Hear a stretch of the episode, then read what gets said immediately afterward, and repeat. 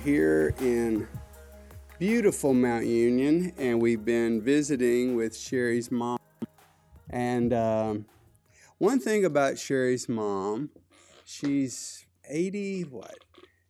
82, but she reads a novel this thick every day. This is 300 novels a year, you know, minimum. And it's really amazing to me, but she just blazes through them. Well, there's just something about a story and how powerful story is in all of our lives. Uh, why is that? So that's one of the things we want to talk about today. Uh, I noticed as a pastor that you know I could spend, and I did. I spent an hour for every minute that I talk when I was a pastor uh, in preparation. So I would spend all this time, you know, in, in the Bible study part of it. But the thing that people remembered when they walked away was they remembered that illustration. And I knew it from the very beginning because I'm the same way. You know, there's just something about stories that gets a hold of us. And I want to talk about that today. Uh, but uh, from the Bible, we have an example in 2 Samuel chapter 12 because one of the biggest stories in the Bible is the story of David. You know, he is just a he's a superhero. He's got super superman ability as a warrior and on top of that, he's a recording artist. He's a songwriter, singer-songwriter, and he's a great leader. And so he follows this total failure uh, king, and at, but he respects that king. He respects the office of the king, and he won't he won't do anything you know to harm this man who's trying to kill him. Well, all of Israel knows that Saul is a disaster, and he ends up passing off the scene. David takes over and starts taking Israel to new heights. It's a great story so far. The giant killer, young, fresh leader, songwriter, worshiper, uh, you know, we got the whole center of the Bible, the Psalms, and so many of those were written by David, our hero. And he did really well in his young years, but when he hit midlife, he fell apart. And there's this awful, awful story of his moral failure as a leader and how that he got involved with a woman and got her pregnant, and then, okay, that's human weakness. Then this dark, deceitful, manipulative side of him surfaces. And he does the most underhanded things to her husband, who's the most loyal man. And um, just like there's two Davids in there. He kills this man, has him killed, has someone else kill him and then takes the wife into his house and and this is the the way the story of David and Bathsheba starts. But in his heart, David really is somebody who follows God. He's he doesn't want to be the man he's become, but he's so ashamed of himself that he can't he just does he's stuck. And for an a year he is depressed and he's dangerous because when a man who has a tendency to violence is depressed, a lot of things can happen. But David just sort of mopes around uh, in his sin. And then God speaks to a prophet. He speaks to one of his new messengers, and this messenger's name is Nathan. And God tells Nathan, I want you to go confront David. Wow. What what an assignment. And and you know, how will I confront David? Will I will I go to the the courts and file a charge against David and confront him that way? Will I will I gather a group of people to support me and we'll we'll protest David and we'll we will put political pressure or or you know uh, religious pressure on David, Or, or maybe if it was modern, you know, he'd send David a flaming tweet in front of everybody and, and rebuke him. You know, what do you do? And Nathan was a very wise man and an excellent communicator. And so Nathan knew I need something stronger than any of those other things that we mentioned. I need to use story. And story is the most powerful means of communicating that humans have. There's just so much. A lot of people don't understand how powerful story is, and they think of story just as entertainment, but it goes so far beyond that. Uh, story is the operating system in our mind. If you don't use your mind to generate a story for about 18 seconds, if your mind's just idle, it will kick into auto story. We call those daydreams. And you'll begin to live out a scenario, uh, and we actually go crazy. We develop mental illness if we don't get to dream at night. Dreams are just a deepest story that our consciousness can bring up. We're working out our stuff and working out all of our threats because we're going to spend a third of our life dreaming, sleeping, uh, burning stories, creating stories in our minds. And, and that's essential. It's essential for our survival because the animals got instinct. They, they eat, they sleep, they mate, they kill, they hide, whatever instinct tells them to do. There are certain animals, like down in the reptile category, they don't think, as far as we can tell, they don't reason at all, they don't think at all. They are a body reacting to stimulus just with instinct. That's how animals survive. They follow their instincts, but humans don't have many instincts. What we have in the place of instinct are stories. And stories are always about survival at the lowest level. They're about two things one, lack, uh, avoiding lack, how to get the things that you need.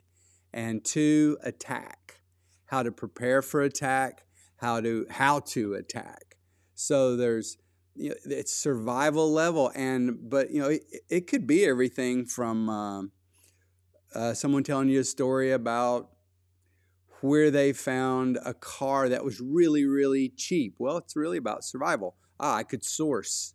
I could source a car for that. And your mind will just zip to it. Even stories about romance, that's about survival.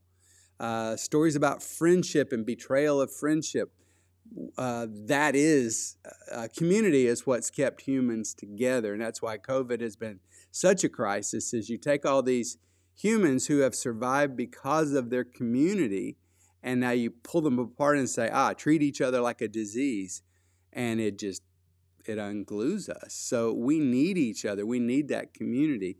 So stories about community are really stories about survival. So stories about lack or attack, and we've been able to survive wars and famines and violence in the history of humanity, and we do it because of stories.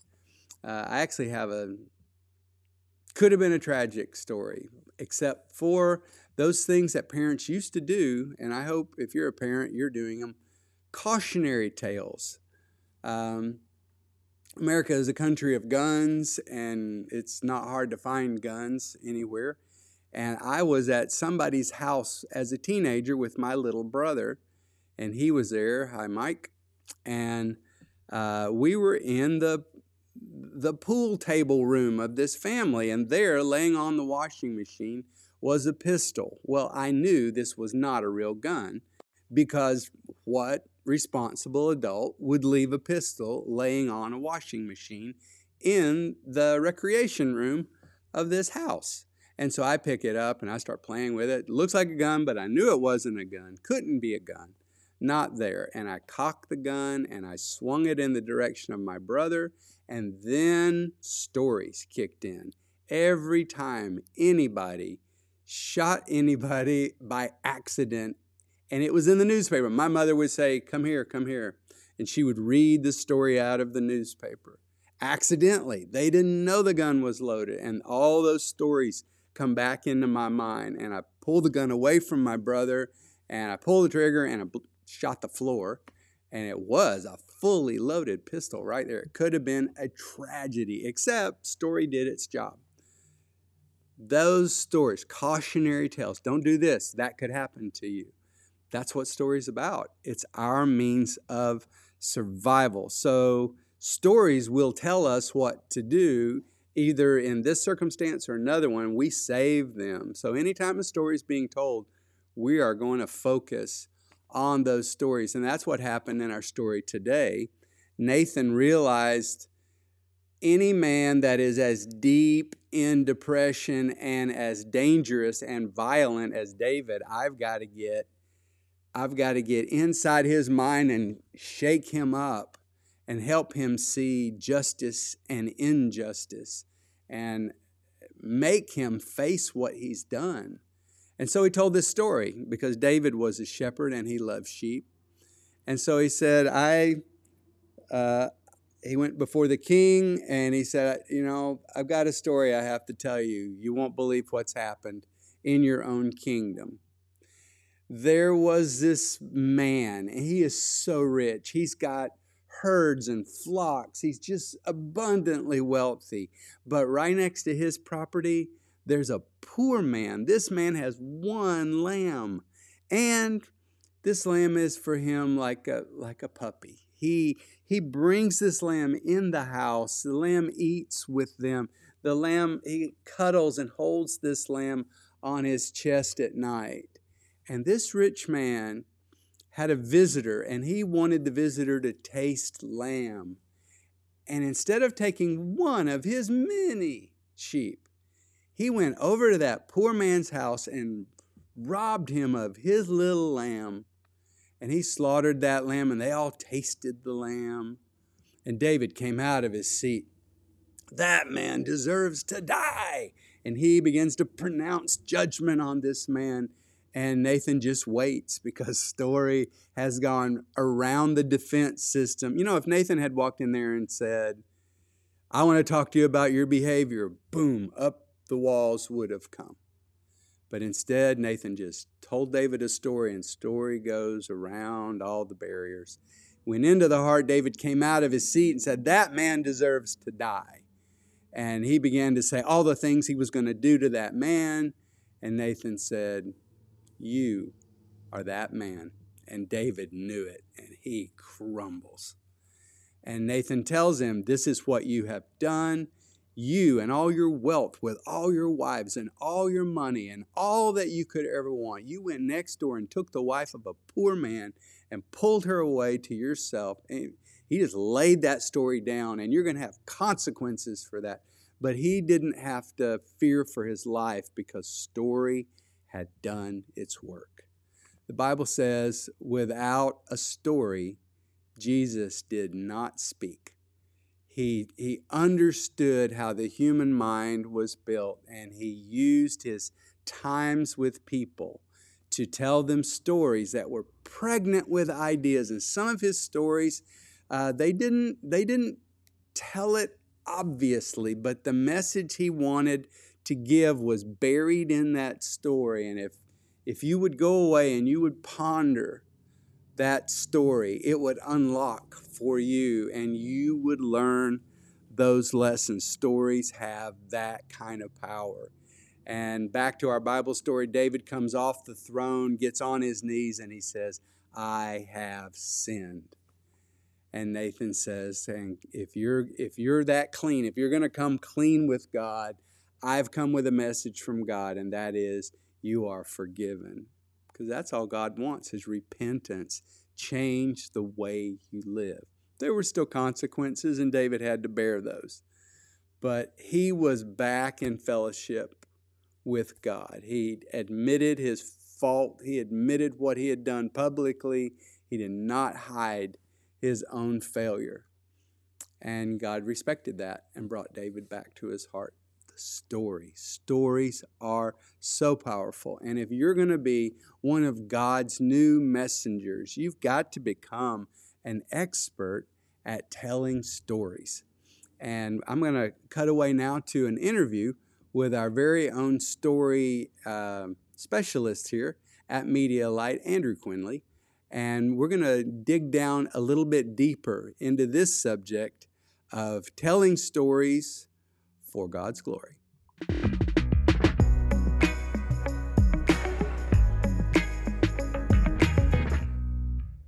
Thank you. Really happy to be here. I've been excited about the show taking off and loved what you guys talked about last week with you and Gutch. Uh, he's an amazing storyteller as well. So I'm excited to be able to talk out a little bit of my angle on this. Well, tell us a little bit about your story now, and why don't you show us a picture of your family? Let us know where you're at in life. All right. Uh, this is my family. Uh, I've got a beautiful wife that I met back when I was in college in the U.S., and we got married over 10 years ago, and we since then have had three kids while we've been living in Thailand. We've got August, he's our strategist, our little mastermind. We have Reese, who is our unicorn princess dragon rider, and we've got Thor, who is tiny human wrecking, wrecking ball who, if you put him in a room, you better tape everything down because he's going to be jumping off of stuff. He's going to be moving things around to try to uh, make this a bigger adventure than it ever could have been if he wasn't in, in the mix. Super cool. Yeah. Well, tell us about uh, you and story. Why did you? I mean, you're you're a story specialist here at Medialight, and what got you interested in actually doing degrees in in story related fields? Yeah, um, when I was a kid, one of my earliest memories is being in Jamaica and being in Jamaica. We didn't have too much to do. I was a kid growing up as a missionary kid, watching TV through my neighbors' bars, uh, looking into their window through the gates in front of the house and watching Mighty Mouse rescue the damsel in distress over and over again, beating up the other cats. And that that kind of ignited my appreciation for visual story. Now, at the same time, I'm growing up in my father's household and and my dad is a storyteller for everybody who is watching. You all have been many of you have been blessed with seeing him uh, tell stories from the pulpit and hearing him communicate the story of the Bible.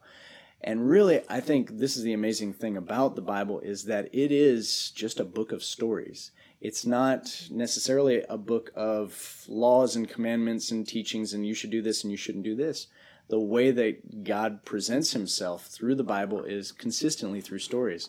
So it's been in my DNA since I was born. And growing up, I found stories as a refuge in many cases. Uh, when we moved from Jamaica to the US, I found Star Wars. And then when we moved from the US to the Philippines, I discovered so many different stories that I began to try to patch my life together with because I didn't necessarily have uh, a specific group that I belonged to.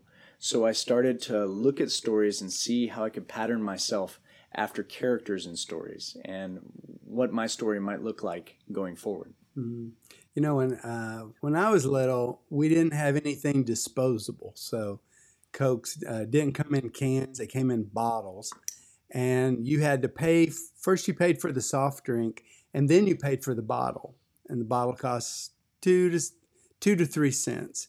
And uh, also, people were horrible litter bugs. And so they just throw these bottles out of the car. And so, as a kid, when I was six or seven, I used to, and me and my friends would go up and down the roads and we would look in the grass and we collect bottles. And then we'd go to the grocery store, cash them in, and we would go straight to the 7 Eleven store and we would buy a comic book. And we did that pretty much every week. Um, how about for you? Would you rather, which grabs you more, uh, comic book stories or book stories like novels? Mm. That's tough because when I was a kid, I had a similar experience. You all would give us a hundred pesos for allowance during the week, and it was the perfect price because we had some people in the church who ran a uh, comic book trading card shop, and I would I would tithe the ten pesos off the top and have ninety pesos left to buy a pack of comic book trading cards, and that was exactly the the amount that they cost. Um, then they went up in price, and I wasn't able to buy them anymore. So that little chapter ended, but uh, X Men, the animated series, which is one of the best kids' cartoons of all time back in the 90s. Uh, that was that was a series that I was fully absorbed in. I love comic books because they enable kids to process some very serious world issues and personal conflicts that they're going to have with people, but do it in sort of a fantasy realm that they might not approach because you know of the the amount of words that are on the page. So I think comic books are great for that, but novels themselves are a much more intricate world. They're a world that because you don't have your your eyes to create the picture for you, you create this whole universe inside your mind. So I have fallen in love with uh, with novels recently and been writing my own as we are teaching in Thailand and doing the work that we're doing in Thailand. Also finding a way to to express the stories that I want to tell through novel in addition. Why do stories get to us? I mean, what is it about? Because I learned a long time ago about as being a speaker uh, that I could labor over all this content, you know, and it's good Bible study or whatever it is, but they're going to forget all of it. They're going to remember that illustration story that I told. There's just something mm, it's not magic it's but it's in us it's something inside. Why? What does story do to us? Yeah uh, stephen king actually says that a, a story or a novel is a uniquely portable magic. So using that phrase it's it's a way that you you are able to take the thoughts in your mind and telepathically transmit them into somebody else's mind. So i can take what i'm thinking and put it into your head through through words that communicate a story but stories themselves are it's it's a means of transmitting essential information. And i don't know if the human mind created the story structure in order to communicate things or if story helps shape the human mind. And i believe that it's it's one of those you know endless cycles that you begin with the human mind and the way that it works. We create stories because they are a good way to help us to communicate something to somebody else, and then that begins to reshape the way that our mind is formed. So that now, currently, as, as doctors and researchers take a look at somebody's brain when they're listening to a story, when I tell you a story, the same portions of your mind light up as are lighting up in my mind the same sections of your mind that light up in regards to predicting the future light up when you are remembering a past event. The way that our mind works, if your mind is like a computer, we say this in Medialight all the time, if your mind is like a computer, which many people describe the human brain as, you know, we've got memory archives that we access, we have this whole frazzled circuitry that sometimes gets overloaded when we're trying to multitask and open too many windows. But if the human mind is like a computer, then story is the operating system of that computer. It enables us to access those memory archives.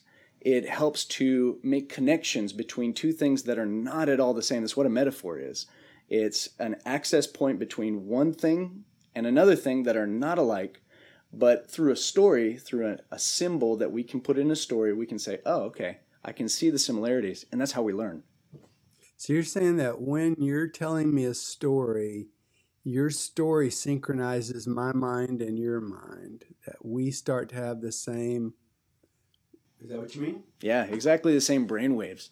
We we as we are listening to a story, as we are watching a story, people in a theater, if you look at an MRI of our brains at that moment or a, a brain scan, at that moment, you'll see that the brain waves of everybody in that theater are beginning to ride the same same wow. rhythm. How powerful. And what a great I mean, if the point of communication is you know, communication, that we're all coming together now to have the same understanding, then um, wow, stories are very, very important. What are the ingredients of a like a great story?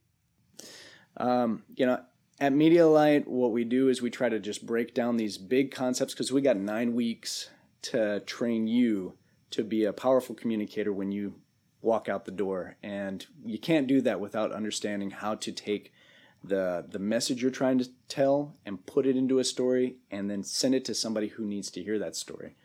Um, so in doing that, we kind of break it down into its essential components. And there are lots of different teachings on what makes a good story a good story. Uh, many of them come up with 14 points or seven points. But ultimately, we say that you've got to have three components for every good story. You've got to have a character, and that character has cause. There's something they're trying to do. And then you have to have complications, or you've got to have conflict. Hmm. Is that one of the problems Christians have when uh, when we try to be great storytellers? Sort of an aversion to conflict. Yeah, I think I think it's it's not just an aversion to conflict, it's more so an aversion to an unresolved conflict. We try to very quickly wrap up any problem with, oh yeah, but God solved it. Mm-hmm. But if you look at the world around you, there are many stories in which it's not tied up so nice and neat in a bow.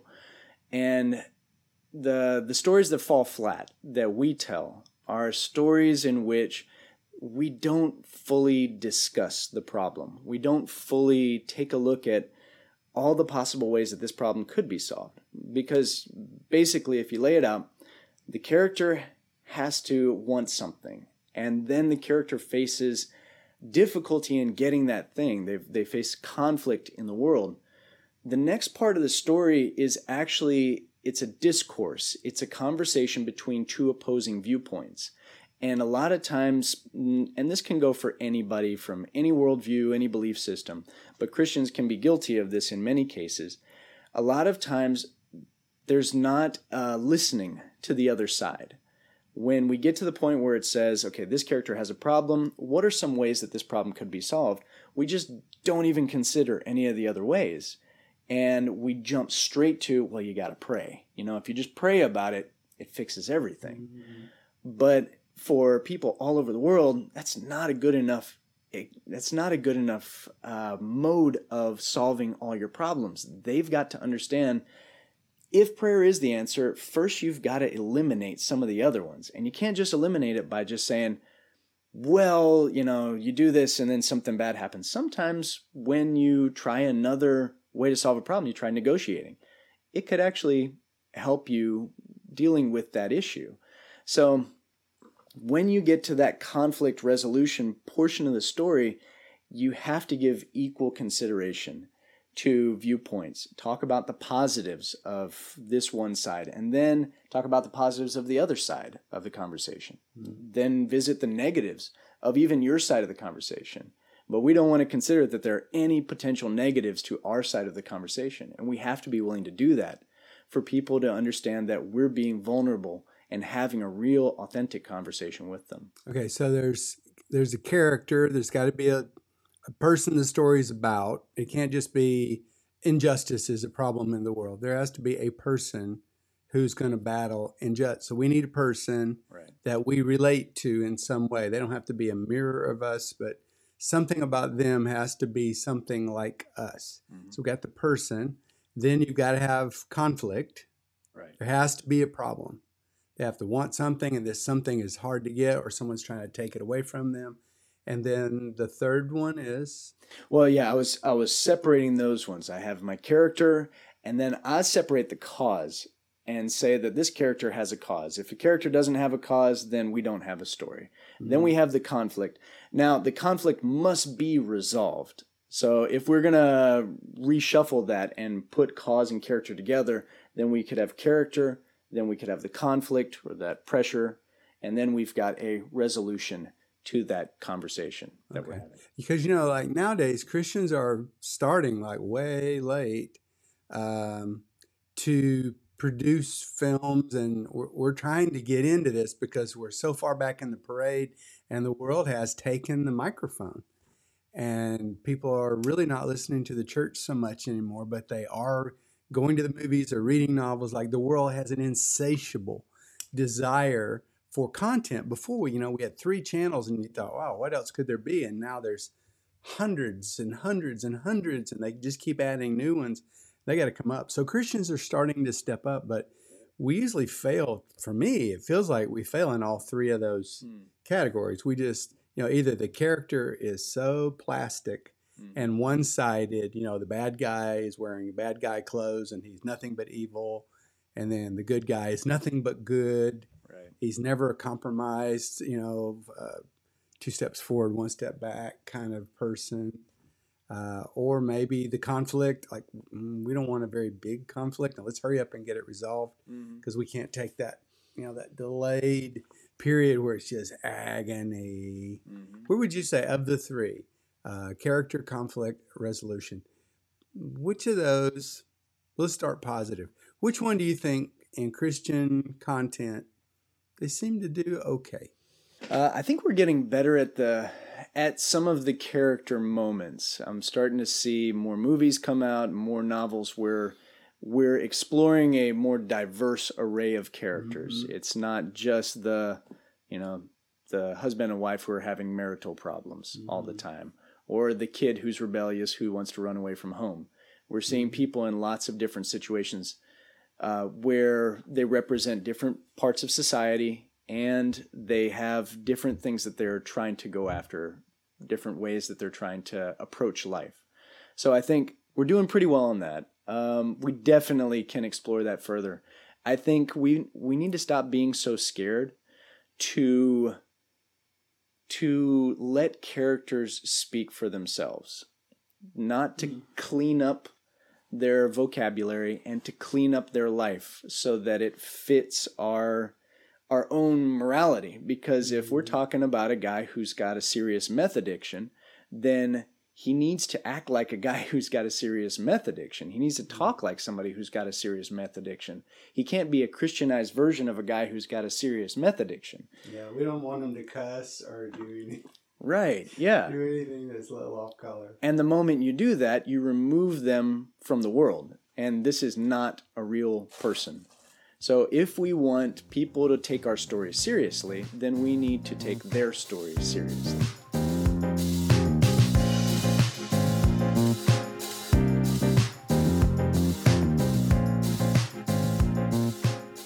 All right. Well, that was a good interview, and it's very. Uh, it has stimulated a lot of questions, and I'm glad for this because if we're going to be known as anything, we have to be known as great storytellers.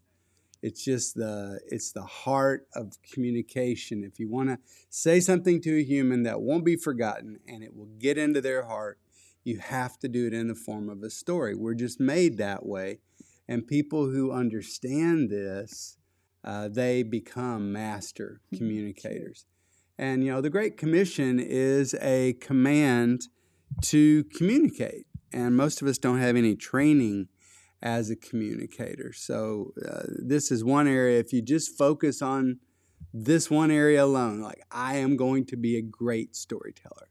It, uh, it's enough, and I think I think Andrew gave a really good suggestion in saying every day when you make a Facebook post uh, or whatever social you do, even if you just do one a day, but tell a story through that. If it's like Instagram and you just share a photograph, uh, share a photograph that and then explain the story that goes around it. It's just daily practice. Uh, and I guess I could go over this too. At Medialight, we have three initials that we would train you if we were doing story training on campus. CPR, just like do CPR. A character, they need a problem, and you need to provoke that problem, agitate that problem because it's a problem that your listener has. Also, and then resolution in the end. It doesn't have to be a happy ending, it just has to be a satisfying ending. Uh, Nathan's story did not have a happy ending, except it had the effect on David of turning his heart. But uh, David had done something horrible. He was going to have to face the consequences, but he didn't have to face the consequences cut off from God. That's what Nathan went there to get dealt with. So uh, let's look at some questions. I want to start with a question from Luis. What influences us to believe certain stories? That's really important, huh? Mm-hmm. The believability of the story. Um, I really wish we could get a bunch of people in the room right now uh, because, and I, and I, as we set up this segment in our show, I was very careful I didn't call question and answer uh, because there are many answers to a lot of these kinds of questions, but I do have a response, question and response. So, what influences us to believe certain stories? I think believability is really important, even if you know that you're that you're listening to a fairy tale. You know, I don't expect that there really is. Um, you know, the Red Riding Hood is something that really happened factually, but even in a fairy tale, it has to be believable. You know, there has to be the way the world works has to work in this story too. So I think uh, a basic commitment to believability sometimes the like the endings that we slap on, sort of what Andrew was alluding to. You know, you pray and your problems mm. go away, and it's like ta-da, and everybody's listening, going, eh, "I don't believe this story," you know, because it's not that's not how life works. You you have to deal with life, and it doesn't always end up completely happy. A lot of times, it's 70% happy you know it's but stories will help us get through but you're right, believability is really important. And the believability in Christian terms, the believability of the messenger mm. is really important. Amen. You know, if Nathan came to David and Nathan has Nathan's an alcoholic with a porn problem and he wants to come talk to David about his problems, Nathan just lost the ability to have that conversation. Mm. There is a there is something of an exemplary uh, to be an example is one of the requirements of those who are going to serve as the Lord's messenger. Mm. And so, you know, it's a higher road and it's a, uh, it's a more difficult road, but it rewards because if as your path is clearer and your life is more in line with God, you walk with God in a better way. So I think the believability of the messenger is pretty huge. And uh, I, I, guess that would be my second one is just that you have to tell stories that reflect the way life generally works. Know, you can have a surprise in there, but it can't just be, you know, oh, I had no money for groceries. And then in the sidewalk, I found a lottery ticket and I had a million dollars. And then I bought a car. And it's like, this is not normal. Uh, and the, but the point is, this is not a helpful story because that's what's going on in people's minds. Their minds don't want to waste calories mm. thinking about things that are mm-hmm. irrelevant. So if you're going to tell a story, it's just silly. Uh, so much kids programming to me, it's just silly. At least mm-hmm. Roadrunner was problem solving. You know, he's trying to get away from the fox. It's like uh, this Tom and Jerry thing. You know, it's a it's a competitive world, but some of the new stuff is just there's nothing going on. There's no, there isn't a story. It's just uh, be gross and blow a bunch of stuff up. So that's what story, that's where story has fallen today. Let's look at a story from Sai, and Layla. this is coming out of um, Scotland. Uh, as Christians, why don't you read it? As Christians, I feel strongly that we have to start telling stories using the worldly tools at our disposal in the most creative way possible, which means p- pushing boundaries and reaching an excellence in our work that is not always evident in existing Christian content. What is the best way to achieve this, would you say? There has never been. It's a great question. And and it's from somebody that you can tell thinks about the story arts because there really is a there's an art and there's a skill and you have to have both. Um, because you could you can see yourself as as very maybe later we're going to have a session on creativity and uh, you're not creative if you're not creating things if you know if you dye your hair purple you just like purple hair that doesn't make you a creative person. Creative people create. Whether it's cookies or cinema they they make stuff. So give yourself to thinking about things like this. It's really important that you spend time with these kinds of thoughts. Always the best way um, to achieve it. I don't think there has ever been a better time to be alive as a storyteller. We have amazing ways to tell stories now. And you're right on that. That was a telephone Sorry. hitting the floor. Uh, so we have amazing tools now at our disposal, things that used to cost millions of dollars. Uh, they're basically free for us today.